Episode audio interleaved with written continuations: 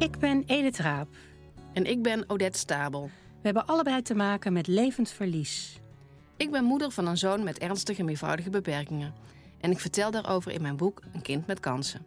Ik vertel aan studenten over levend verlies als docent ouderbegeleiding aan de Hogeschool Utrecht.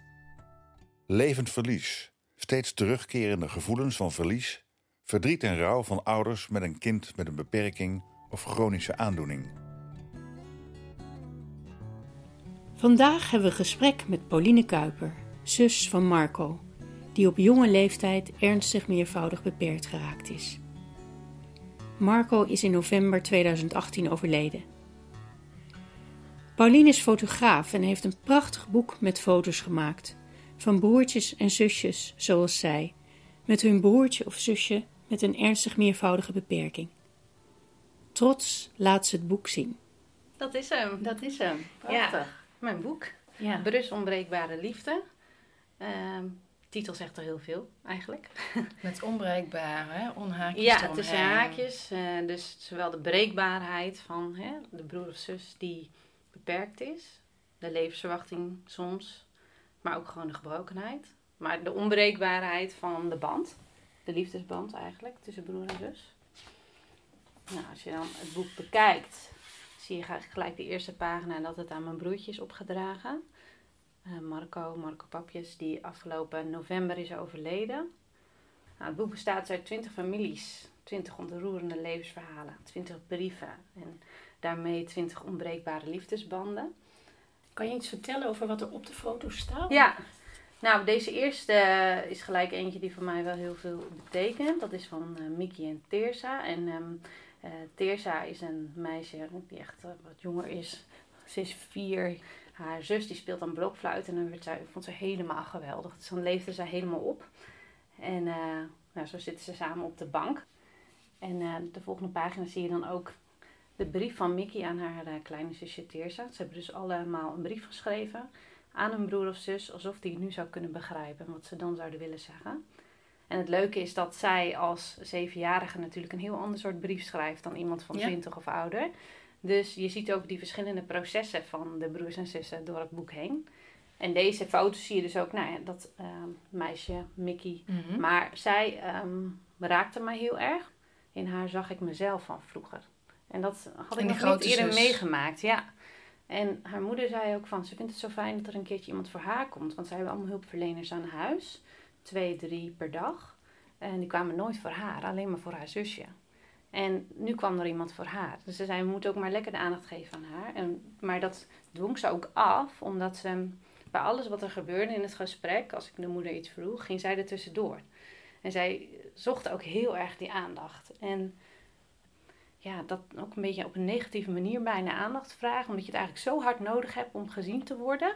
Dat herkende ik daar heel erg in. Dus ik vroeg op een gegeven moment ook aan haar van, wat vind je nou eigenlijk van dat je zusje gehandicapt is, beperkt is?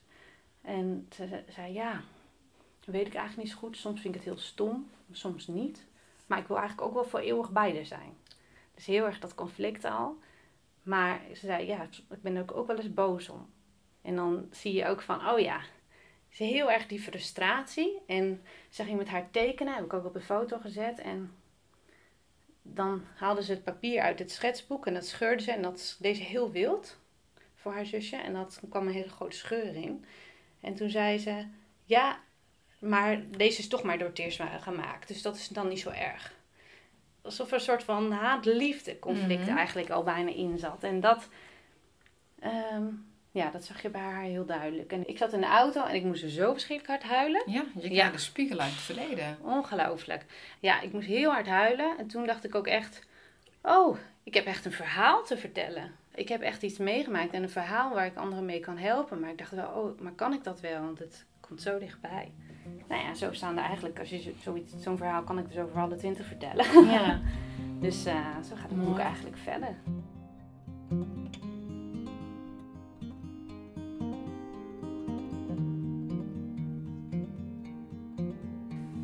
Pauline stelt zich voor. Mijn naam is dus Pauline Kuiper.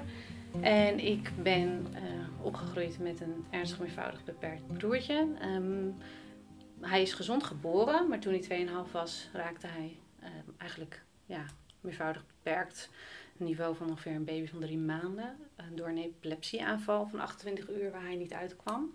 En ik was toen bijna zes, dus ik heb daar nog wel wat beelden van in mijn hoofd.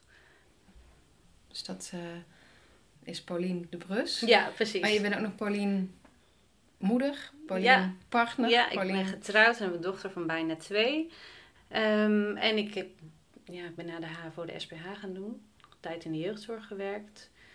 En daarna nog eh, ja, thuis eh, gezeten en ik iets anders. Een tijdje gereisd. Nou, zo eigenlijk mijn eigen pad gevolgd. Totdat de fotografie vanaf 2010 eigenlijk heel erg naar voren kwam. Dus toen ben ik me echt helemaal gaan richten op de fotografie. En nu volledig werkzaam als fotograaf. En nu natuurlijk ook als auteur en als spreker voor mijn boek. Ehm, dat gezin waar je net over vertelde, je vertelde over jou en je broertje. Was er nog een broertje of zusje? Ik heb nog een zusje, ja. Dus mijn broer was eh, drie jaar jonger Mhm. en mijn zusje vier jaar. Dus die zaten heel dicht op elkaar. Dus zij was dus een babytje toen het allemaal gebeurde. Dus ehm, ik was echt de oudste. En je zei van, ik heb er nog wel beelden van. Kan je daar iets over vertellen?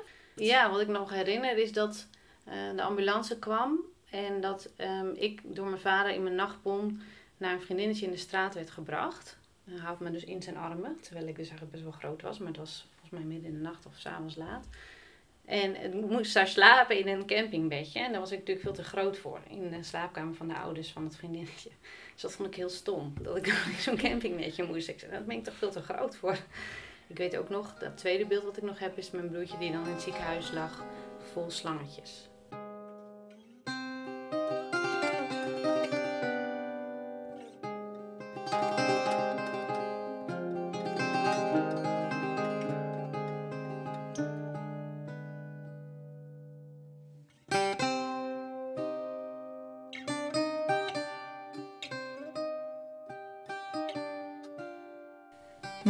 Raakte ernstig meervoudig beperkt.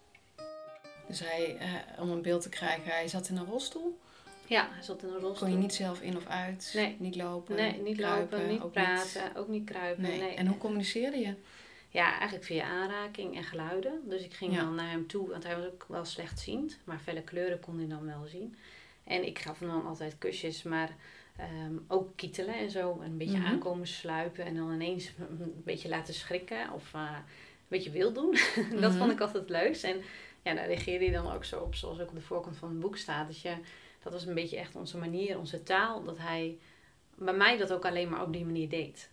Bij mijn moeder of, of reageerde natuurlijk ook, maar echt op een andere manier. Dus eh, dat was onze unieke band eigenlijk. Dat ja, gewoon het altijd, altijd worden verwelkomd met, met liefde eigenlijk. Dus ik ging ook wel vaak bijvoorbeeld bij hem in bed liggen als er dan thuis ruzie was. Of eh, als ik me rot voelde en hij had, dacht, was even in een rustmoment. Dan ging ik dus bij hem in bed en dan was altijd leuk. En dan ging ik altijd kietelen en dat vond hij altijd prachtig. Dus het was eigenlijk een hele veilige plek. Ehm, we hadden het er over, Joost bijna zes. Dus dan kun je helemaal niet bevatten wat er gebeurt, neem ik aan. Nee. Ehm, maar je broertje was wel totaal anders. En je hebt het over beelden die je nog hebt. Weet je ook nog hoe je je voelde, wat het met je deed? Nou, ik vind dat heel moeilijk terug te halen voor dat moment. Ja, als kind ben je gewoon flexibel. Je accepteert de dingen hoe ze komen en daar Mhm. ga je op in. En wij werden ook gewoon heel erg zo meegenomen in het gezin van het is nu normaal. Zo heb ik het ook heel lang ervaren. En ehm, ik weet dus niet precies hoe ik me toen voelde. Ik weet wel dat ik me eh, heel veel schuldig heb gevoeld. Maar dat heb ik nooit helemaal doorgehad. Maar ik elke avond eh, christelijk opgevoed en dan elke avond in mijn bed zat ik te bidden. Of mijn broertje kon genezen. En dat, dat beeld kwam later wel weer in mijn hoofd op dat ik ermee zat en dat ik dat in één keer zag. En dat ik toen dacht van, ach, ik heb volgens mij me altijd schuldig gevoeld over wat er met mijn broertje gebeurd is. Want ik was natuurlijk de oudste en ik moest het goede voorbeeld geven. En toch was dit gebeurd. Ook al Ja. is dat natuurlijk helemaal niet logisch, maar ehm, ik denk wel dat ik dat zo gevoeld heb. Ja.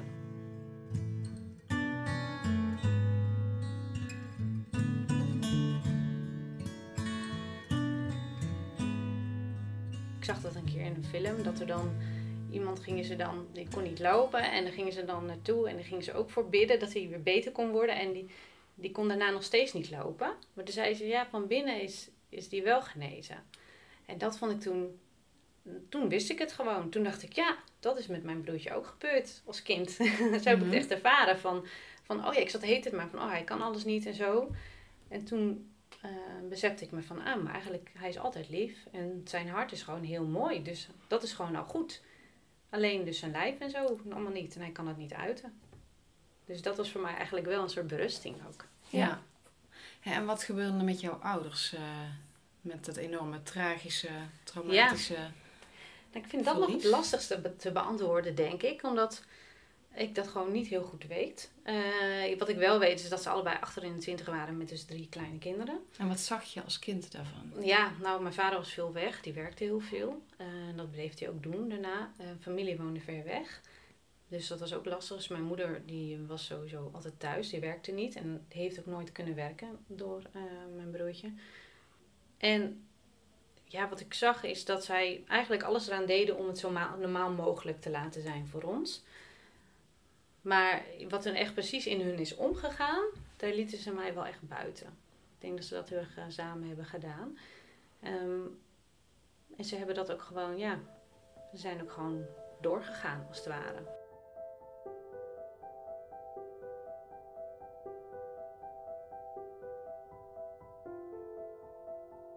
En wat betekent dat voor jou als kind? Ik was altijd een heel zelfstandig ondernemend meisje.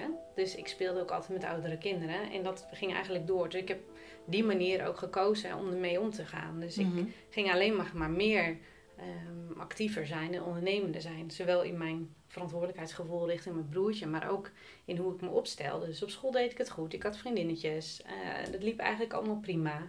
Maar van binnen uh, was er eigenlijk heel erg dat conflict.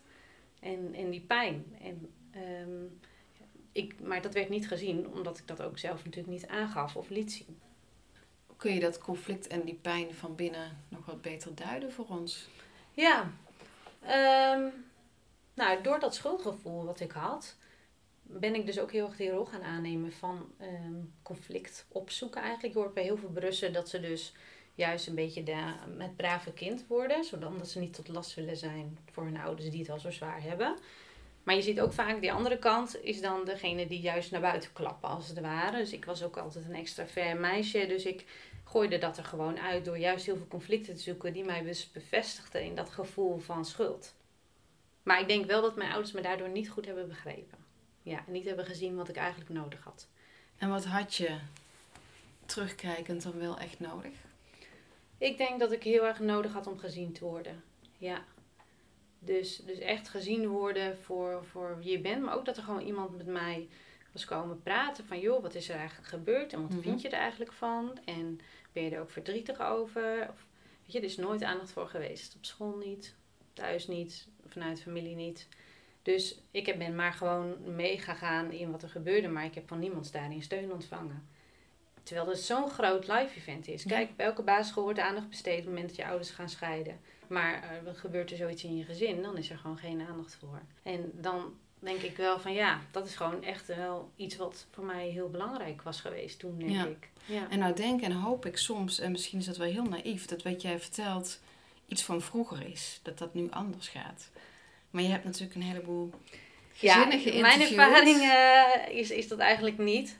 Uh, als ik die verhalen heb uh, gehoord. Want op de basisschool wordt er nu ook nog steeds geen aandacht aan besteed. In zorgopleidingen wordt er ook nog steeds geen aandacht aan besteed.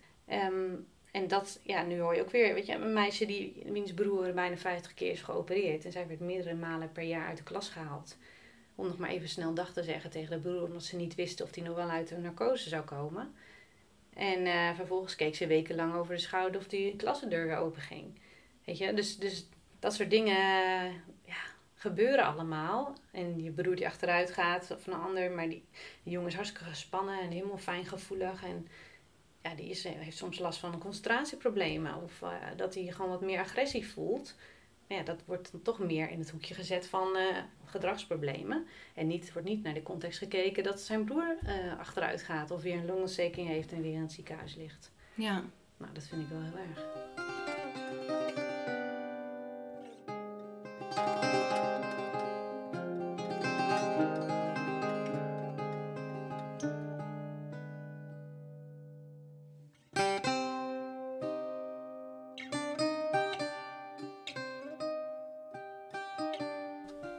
Ben ook een vechter geworden, denk ik. Hè, sommigen zijn helpers geworden, ben ik ook wel een beetje. Maar ik ben niet dus de, de lieve brus die uh, maar het brave kind wil zijn. Dat had mijn zusje overigens wel meer. Ik, ja, ik ging gewoon een soort van vechten. Dus ook vechten voor mijn broer. Dus als wij ergens dan liepen in het centrum en alle mensen keken naar ons, dan liep ik altijd voor die rolstoel uit. En ging al die mensen aankijken, die, die staarden. Net zolang totdat ze weer wegkeken. En dat was mijn manier. Dus heel erg naar buiten toe. En ook ja, voor mezelf ehm, gewoon maar doorgaan of zo. Maar toen ik in het begin van de middelbare school kwam, toen had ik al last van depressieve gevoelens. En uh, dat ik eigenlijk niet lekker in mijn vel zat. Of een beetje, dat destructieve zat er ook toen echt al wel in. Dat ik echt destructief was naar mezelf. Um, ik hield dat wel heel erg voor mezelf ook. Ik schreef dat heel veel in mijn dagboeken. Maar ik ging mezelf dan ook heel graag altijd een vriendje hebben. En dat had ik dan niet. En dan ging ik in mijn agenda opschrijven hoeveel dagen ik dan wel niet vrijgezel was. dat was eigenlijk hartstikke naar natuurlijk. Maar dan, uh, ik weet niet, ik zocht de hele tijd extern naar iets om eigenlijk gezien te worden. En ik heb dat uh, op heel veel verschillende manieren in mijn leven gedaan. En ik probeerde altijd iedereen om me heen te redden. Maar voor mij, ik had dat nooit gelinkt in die tijd. In alles waar ik mee, mee liep, heb ik dat nooit gelinkt aan mijn broertje. Later wel? Ja, dat kwam eigenlijk pas toen ik de SPH ging doen. En dat is natuurlijk ook al, die keuze is natuurlijk ook al heel interessant. Dus toen was je 17, 18? Ja, ik was 18 bijna. En zoals zoveel Brussen ging je naar de SPH? Ja, ja dat is die uh, soort van voelspriet die je hebt ontwikkeld. En waar je goed in bent geworden. Dus dan denk je dat je daar maar je beroep van moet maken. Omdat je er goed in bent. En omdat de je dus, het woordeloos aanvoelen. Ja, het woordeloos aanvoelen. En ook gewoon daarin een soort van extra sensitief zijn voor hoe anderen in hun vel zitten. En heel snel dingen merken. Toch wel een soort van mensenkennis ook. Ehm, en ik was verbaal altijd heel sterk. Dus ik dacht ook van nou, kan dat allemaal wel? Dat lijkt me dan wel wat. Dan, ik wou echt van betekenis zijn. Heel erg die drive om van betekenis te zijn. Ehm, en pas toen ik daar eigenlijk ja, daar op, op die opleiding zat, moest ik wel mijn levensverhaal delen. En toen moest ik altijd heel erg huilen als het dan over mijn broertje ging. Maar zelfs toen heb ik het niet helemaal gelinkt. Um, eigenlijk pas later nog dat ik thuis kwam zitten um, vanuit mijn werk in de jeugdzorg. Heb ik een aantal weken thuis gezeten, echt met uh, burn-out klachten. En toen pas kwam het besef van, oh, maar ik, dit komt door mijn broertje. Want ik wil eigenlijk iedereen redden, maar ik red het niet om ze te redden. het is te mhm. zwaar. En dat was eigenlijk de eerste stap in een cyclus tot nu van het moeten stoppen met redden.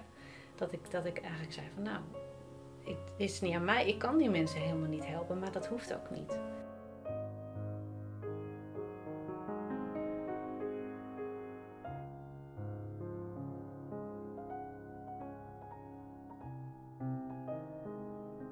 Pauline vertelt dat haar broer in 2018 plotseling met veel gezondheidsproblemen opgenomen werd in het ziekenhuis.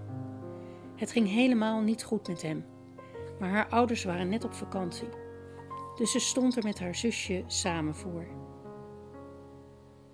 Het geluid klinkt vanaf dit moment een beetje anders, omdat hier gebeurde wat je als podcastmaker vreest. De opnameapparatuur liet ons in de steek. Maar Pauline vertelt. Die zondag moesten wij dat dus samen doen. Dus ook echt aan tafel met een intensive care arts. En dan samen bespreken of hij wel of niet aan een beademing mocht. En dat was wel het allerzwaarst, want toen kwam die rol dus helemaal op ons als Brussen. Dat ik echt dacht, ja, hier was ik dus precies bang voor. Want ik, ik trek dat niet, die rol. Weet je, ik heb dat veel te veel op me genomen. En dat is zo'n gevoelig punt altijd geweest. Dat ik, ja, ik redde dat gewoon niet. het moest wel, dus ik heb het gedaan.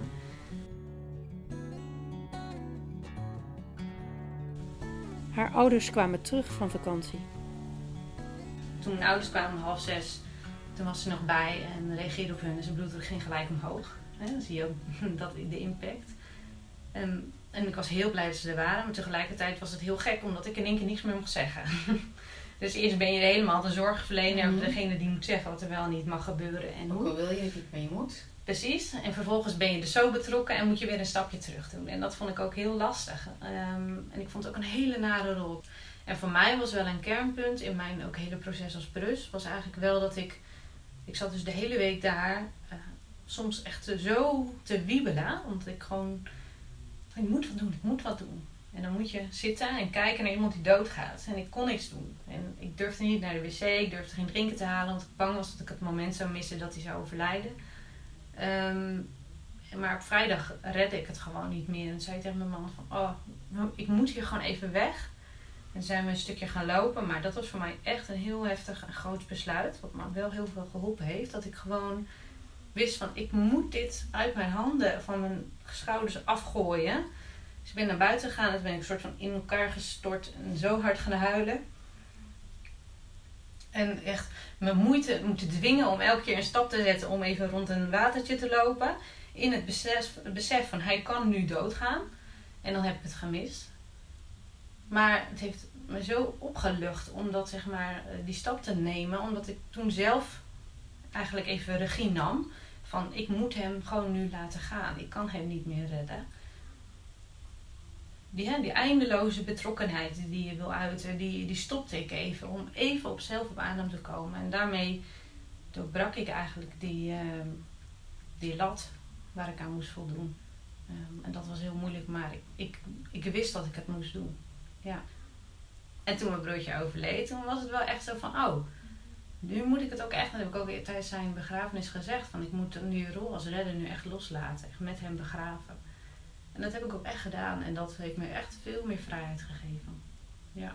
Dat ik veel meer zeg van oké, dit is jouw stuk en dit is mijn stuk. Maar dat is het grote conflict waar ik, maar ook mensen zoals mij dus berussen, ehm, echt in kunnen zitten. Gewoon die zoektocht naar wat is van mij en wat is van jou en waar houdt die zorgrol op? En wie ben ik zonder dat ik zorg? Dat soort vragen. En ook echt dat, weet je, ik lijk dan wel heel assertief. En ik kan dat heel makkelijk praten. En mensen vonden me zelfs, uh, juist dat ik heel veel voor mezelf opkwam. Te veel zelfs. Maar ten diepste deed ik het eigenlijk niet. Om mijn eigen grens echt te hanteren, vind ik nog steeds iets wat, heel moeilijk, wat ik heel moeilijk vind.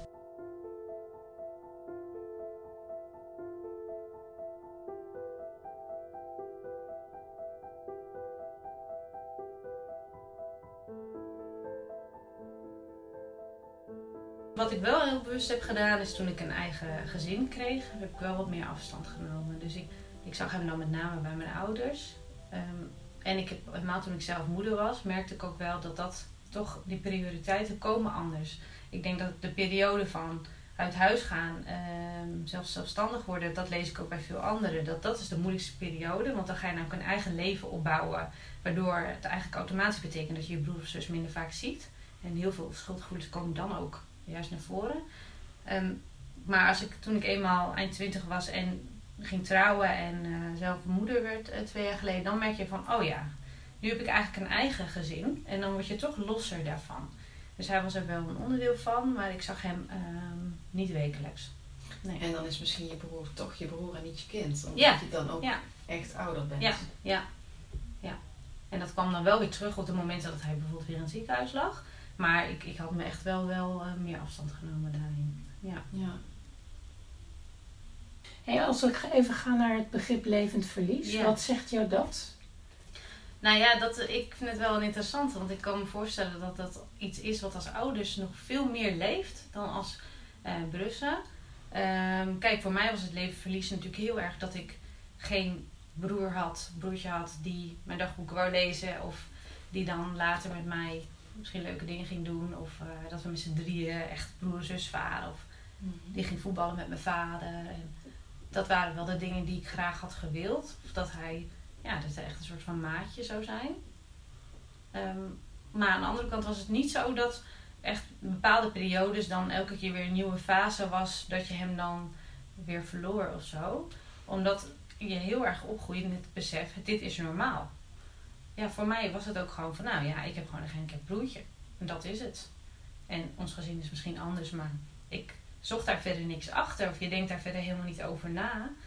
Um, hij was gewoon Marco. En doordat ik dus dat besef had dat zijn hart gezond was, of dat het dus goed zat, hè, omdat hij zoveel liefde gaf en zo altijd, ja, hij leek ook nooit verdrietig. Of dat hij, ja, soms had hij natuurlijk wel eens pijn en voelde zich niet lekker, maar hij was over het algemeen altijd heel vrolijk. En dan, ja, hij krijgt natuurlijk allemaal dingen niet mee, maar uh, ik vroeg me op een gegeven moment ook af, ja, moet dat? Heeft hij het niet veel beter begrepen? Weet je wel? Mhm. Wij, wij noemen onszelf allemaal eh, ontwikkeld en gezond. Maar hij heeft toch wel dingen die hij begreep die, waar wij heel veel moeite voor moeten doen. Zoals? Nou, echt in verbondenheid kunnen zijn met een ander. Kwetsbaar durven zijn. eh, hartsverbondenheid durven tonen. Maar ook gewoon iedereen verwelkomen, die onvoorwaardelijke liefde. En hij kon gewoon zijn.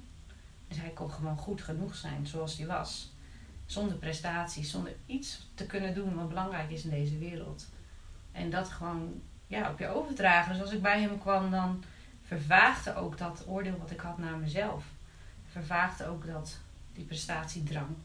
En eh, kon ik gewoon, ja, voelde ik me helemaal geaccepteerd en welgezien.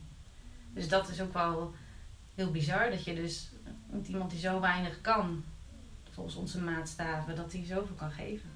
Ik zei ook altijd, hij leefde van de liefde en zijn hart was het sterkste.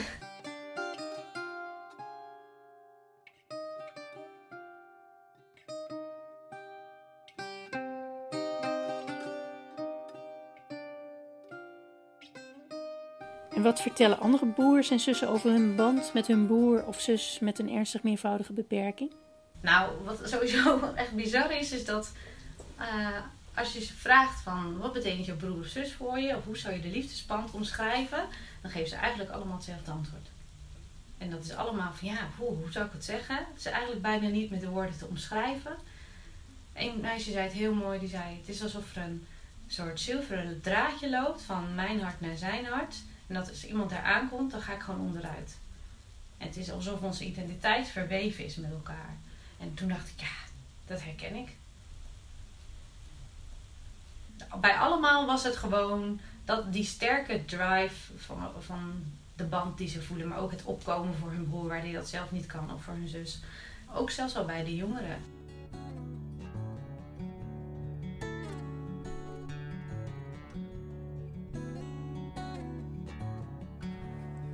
We vragen Paulien wat ze met haar boek wil bereiken.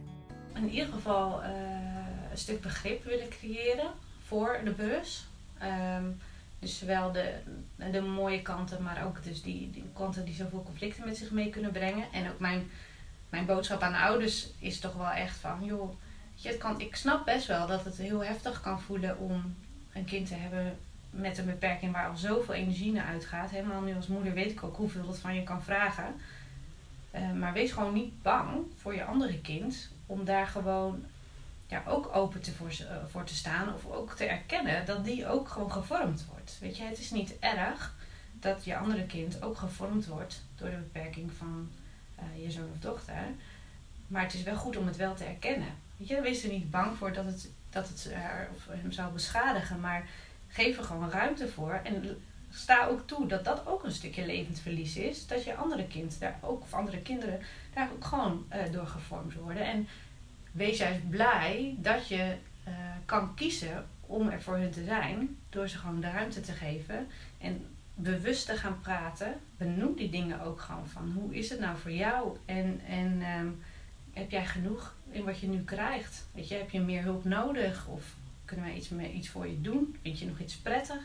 Maar ook alleen al de erkenning van het is logisch dat er voor jou ook veel gebeurt. En dat het met jou ook veel doet. Misschien heb je het nou niet door, maar mocht je er een keer over willen praten of hè, geef aan wat je nodig hebt. Dan kan je al zo dat taboe of dat, hè, die gevoelens die zo'n brus in zich draagt, die ze eigenlijk liefst voor zichzelf houden, dan geef je dan gewoon, dat doorbreek je dan. En dan zeg je, hé, hey, jij bent net zo belangrijk. En ook al heb jij minder noden, of in ieder geval, zo lijkt het. Uh, daar is net zoveel ruimte voor. Um, dus ik zou echt die, die angst willen wegnemen bij ouders. En ook, ook, dat stukje weerstand misschien. Om gewoon wel daarin gewoon dat te accepteren. En te zeggen van ja, weet je, het kan je kind ook op een hele mooie manier vormen. En het is aan jou om dat goed te begeleiden. Dus dat je kind niet te veel zorgtaken neemt. Maar ook dat je kind wel weer even klein mag zijn. Als het zich zo groot en sterk gedraagt. Ga juist even. Mijn mooiste momenten waren de momenten dat mijn moeder liedjes ging zingen uit haar kindertijd aan mijn bed, terwijl ik er eigenlijk te oud voor was. Omdat, het, omdat ik toen weer even klein mocht zijn. En dat is zo waardevol geweest voor me.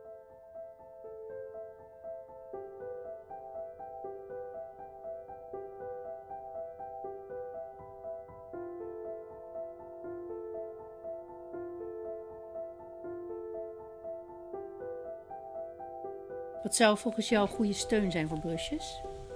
Kijk, stap 1 is natuurlijk als, als een brus nog jong is, dan, dan moet het vanuit een, externe, uh, een extern kanaal komen. Dus dan zou het toch ook bij de hulpinstanties de zorginstelling zijn waar dan de broer of zus zit.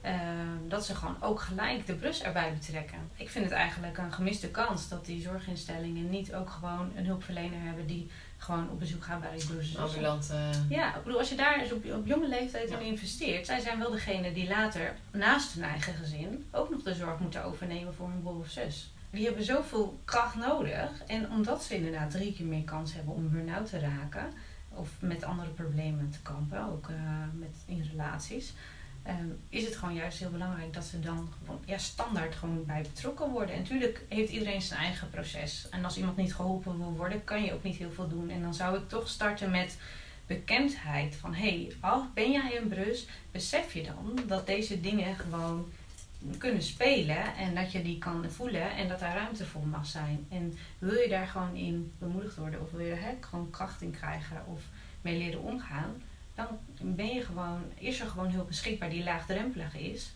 En uh, gewoon eigenlijk een logisch onderdeel is van de zorg die dat gezin krijgt. En dat kan ook vanuit scholen.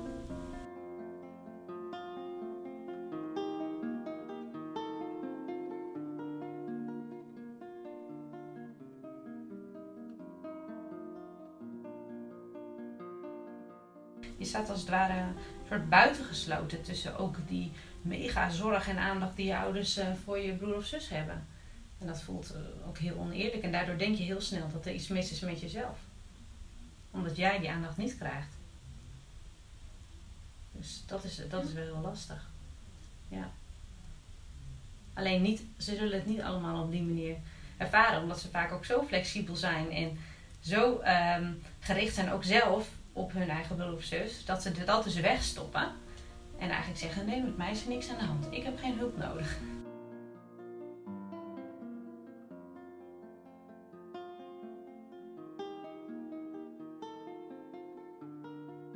En wat zou je eigen dochter over je broer willen meegeven?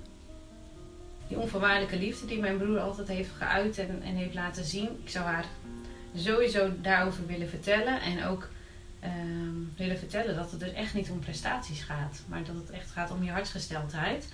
En ja, dat, dat hij dat dus heel goed kon. Ook al noemen we hem dan beperkt, maar dat we dat dus dat, dat heel erg van hebben mogen leren. En ook heb mogen leren achter het gedrag van mensen te kijken omdat dat eigenlijk heel anders is vaak dan hoe een hart is. Maar dat ze ook gebroken zijn en daardoor bepaalde dingen doen.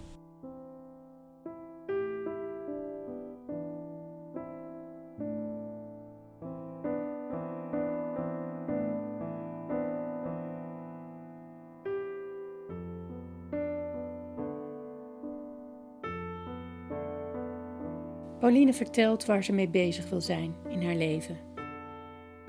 Ik heb eigenlijk nu dat ik meer ja, toch ehm, die combinatie wel zoek. Maar dat ik wel dacht van ja, ik wil niet alleen maar bezig zijn met gebrokenheid, maar juist met schoonheid. En dat was de keuze voor de fotografie. Dus ik wil ook niet shockende beelden maken, maar ik wil juist de kracht in de gebrokenheid versterken. En dat heb ik ook in dit boek willen doen. De schoonheid in de gebrokenheid vastleggen. Dus niet mhm. zeggen, oh kijk eens hoe zielig ze zijn. Of wat is er allemaal aan de hand. Of maar gewoon juist zeggen, kijk eens hoe mooi dit is. Dat heeft me, ja, dat is wel wat ik heel erg heb geleerd door mijn eigen ervaring. Van ja, er zit gewoon zoveel schoonheid in die gebrokenheid. Dat uh, ja, daarom er ook niet altijd reden was om te rouwen of om verlies te ervaren. Maar juist ook te zien van ik heb iets meegekregen. En dat besef ik me nu nog veel sterker. Wat een ander helemaal niet kent. En wat me wel gewoon zo scherp maakt om de dingen waar het echt om gaat in het leven.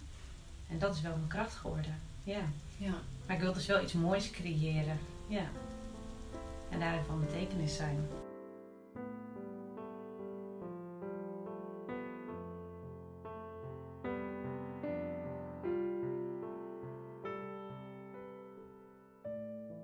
Dit was Pauline Kuiper in aflevering 9 van de podcastserie Levend Verlies. De volgende aflevering spreken we met Marion Wartena. Marion is moeder van een inmiddels volwassen zoon met PDD-NOS, verslavingsproblemen en psychosegevoeligheid. Dank voor het luisteren en tot dan. Elke laatste zondag van de maand een gesprek over levend verlies. Ik ben Odette. Ik ben Edith. Abonneer je op onze podcast levend-verlies.nl